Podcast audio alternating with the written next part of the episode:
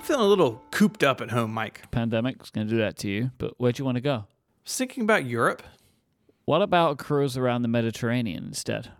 I don't think you could get me on a cruise ship even before COVID, but this story didn't help. Uh, we're going to talk about, and you can jump on board the Costa Concordia. The Costa Concordia was an Italian cruise ship that made international news in January 2012, so about 10 years ago, when it struck a reef off the shore of Tuscany. It capsized and sort of sank, killing over 32 people on board, with two divers being killed later while working part of the salvage team. The ship's captain, Francesco Schettino, was abandoned ship with some 300 people still on board. he was later found guilty of manslaughter, obviously. Well, you'll see why in a bit, and sentenced to 16 years in prison. That's a big yikes. So Yeah, it's pretty bad. don't abandon ship. I'm going to call him Frankie so I don't have to do the Italian. Frankie. Okay, Frankie. You you could just go with Francesco. That's totally fine. Francesco. Yeah. Francesco, why did you abandon ship? We'll get to him. Uh, but let's first talk about the accident itself. January the 13th, 2012, the Costa Concordia was on the first leg of a cruise around the Mediterranean Sea. The crew diverted from the planned route, moving closer to shore when it struck an underwater rock. Later in court, because boy, did this go to court afterwards, it came out that this course change had not been approved by the parent company of the ship. The captain said he had wanted to show off the ship to the island and give passengers a closer view of the scenery. Apparently, this is a thing that some sometimes happens on cruise ships. They get close and like honk the horn, and you know people wave and are excited. Uh, he denied a report that he had been seeing a woman from the island and she had wanted him to make this maneuver. So, some sketchy stuff going on here. There's a bunch of reasons there, right? But whatever the reason, things went terribly wrong.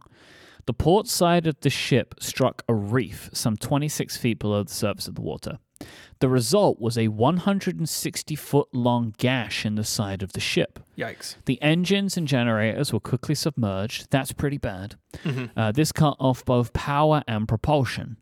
There had been no warning of the impact, as Frankie had previously disabled the alarm system for the computer's navigation. Come on. I do you know why this he did this? Well, for a lady. Was it because he wanted to go off course? Like, what was the? Was there any known reason for why he shut the alarm system off? Yeah, so I read a bunch of the court stuff, and some of it will be linked in the show notes. He said that he knew this area really well, and that even and that he thought maybe the alarm system was too conservative what he could do with his ship. And so he didn't want to be bothered by it. So he turned it off. It's like the reverse, you know, like the radar noises in a car. You Yes. know, And it's like they go off too soon, and he's like, "I know where I'm going here. That's right. Don't forget, forget about that noise. And then you All right. back your car into a garage door. We've all been there, all right? We've all been there. he had tried turning the ship and again some of the court stuff maybe there was like some language barrier issues with the crew it's a little for something that happened 10 years ago there's a lot of questions about what actually happened here. Okay. but whatever happened it was just too little too late. And the ship was taking on water after the strike. And to make matters worse if that were even possible the wind was pretty strong pushing the tall ship. And go look at pictures of this. This is a massive ship. Mm-hmm. The wind is pushing it towards shore and it eventually would tip over and come to rest partially on its side The crew was also slow to initiate emergency procedures. It took two calls from the Italian Coast Guard for the truth that the ship was sinking to come out to them. jeez An hour after the initial impact, Francesco gave the command to abandon ship, and shortly thereafter left the ship, as we had mentioned before. I like I like the thought that the abandoned ship command he just gave to the mirror and then walked off. uh, the captain said i have to go well, what I gotta do? I'm- who has the authority here? i'm not above this order A Coast Guard captain uh, later ordered him to go back on board to oversee the evacuation, but he refused. And that's how you get into legal trouble right Yep. there. Getting everyone to safe ground would not be as easy as it would seem. Uh, The ship was already listing to one side, and this made access to some lifeboats increasingly dangerous. To make matters worse, some crew members seemed unable or unwilling, or maybe this hadn't been properly trained, to help deploy the lifeboats. I bet stuff like that happens more often than you'd expect. People not being like trained well enough in these situations? No, the unwillingness. Mm. Yeah, maybe. Because you are like okay, like I'm not saying anyone's right or wrong here, but like I think about this sometimes when I'm getting the safety messages on planes, Mm. where it's like if something bad starts to happen, like the people that are employed by this company, do they have to risk their lives, like for everybody else?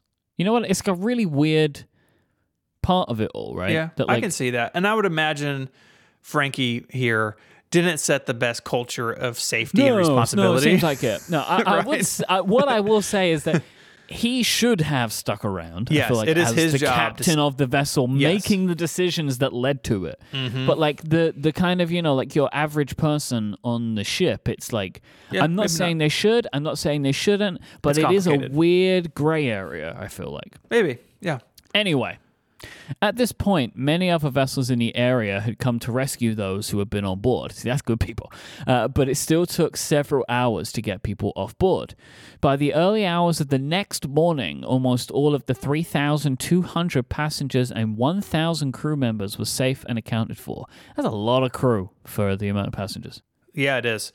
Must have been a real luxury crew liner. Right until it hit a reef. Yes, it was great until that point. Of course, and sadly, not everyone survived. Some have been trapped by the rising water. Uh, others were killed when jumping from the ship to the ocean below.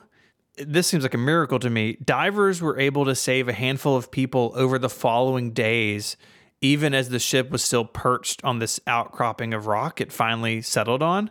So they they would cut big holes into the hull and send divers in and found people alive. That is amazing to me. I don't even understand that. Like, I just don't. I can't get my head around that. That's wild. Uh, over the course of the next few months, unfortunately, several bodies were recovered from the wreckage, with the last two only being reached once the wreck had been removed from the shore where it lay. But more on that after the break. This episode of Ungeniused is made possible by Squarespace, the all in one platform to build your online presence and to run your business. From websites and online stores to marketing tools and analytics, they have you covered. Uh, they have everything you need to get started. You can get a domain name, they have great 24 7 customer support, plus, they have tools for SEO and email marketing as well. So, no matter what you want to do, you start with this professionally designed template. They, they all look beautiful. Use drag and drop tools to add your content, to customize things, set up a store, and everything looks great on mobile devices. So, someone out there checking on their smartphone, your website's going to look fantastic.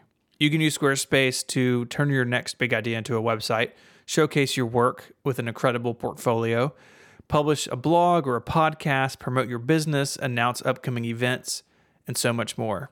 Actually, just the morning we're recording this, Mike, this is true. Uh, a group here in Memphis that I built them a Squarespace site a few years ago, they're putting their first product on sale this morning. And we didn't have to rebuild the website. We just turned on commerce.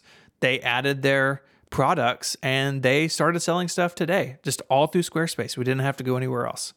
Head to squarespace.com slash ungeniused for a free trial. There's no credit card required. And when you're ready to go, use the offer code ungeniused to save 10% off your first purchase of a website or domain name. That's squarespace.com slash ungeniused and the code ungeniused to get 10% off your first invoice and to show your support for the show. Our thanks to Squarespace for their support of Ungeniused and all of Relay FM. All right, so you've got this giant ship. It's on its side up against the rock ledge just offshore. What do you do? The first course of business was to create an exclusion zone around the ship to stop the looting that began almost immediately. Wow. This is a wrinkle I wouldn't have expected. You get your buddy and you get in a canoe. It's just mm-hmm. right offshore. You can look at pictures of it. It's right there. And you just go around and they had holes cut in the hole for search and rescue. And I guess you go in there and take some stuff. That's a terrible idea. This was followed by a large floating barrier to keep oil leaking from the ship from doing widespread damage to the area. Environmental damage caused by the wreck was, of course, a major concern for those who lived around there, especially when leftover fuel was pumped from the submerged engineering levels.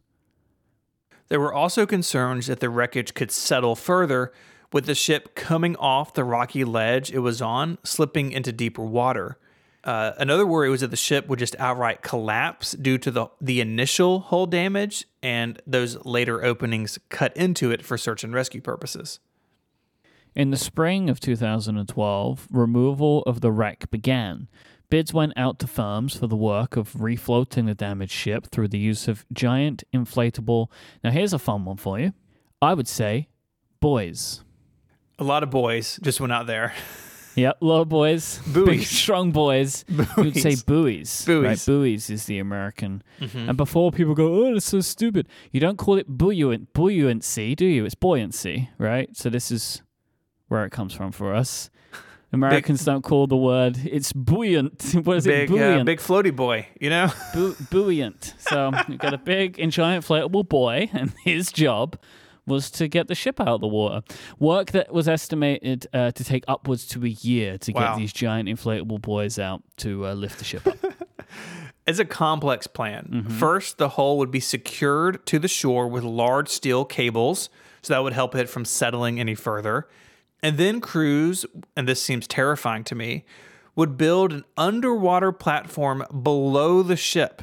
They would then attach large airtight tanks to the side of the hull and then slowly fill those tanks with air and on the higher side fill them with water so it would slowly tip back upright. By the fall of 2013, everything was ready to refloat the ship. The final steps took four days as water and air were pumped in and out of the attached structures to pull the ship back upright. The photos from this time are incredible. You can see the crushed side of the ship and a clear water line that cuts across the front and back of the ship, separating the portion that was above water from the portion that was below. The wreckage was stabilized and then is eventually towed. So once they get it up, they're able to tow it away Yeah. because the structure kind of will keep float and Yeah, the boys are it. there holding it up. the boys, they're big strong boys, long time they have to stand there for. Good swimmers. The wreckage was stabilized and eventually towed to Genoa in the summer of 2014, where it was moored and work began to dismantle the ship. This process took three years, the final disman- dismantling. With a final total for all of this work, I was astounded by this. It came to $1.2 billion. so much money. That is just an incredible amount of money. Like, I've got to assume a lot of it's covered by insurance, but that means some insurance company paid like hundreds of millions of dollars. You know, It's wild. no, nothing's left of this ship today. It's, it's all gone. Yep, completely dismantled.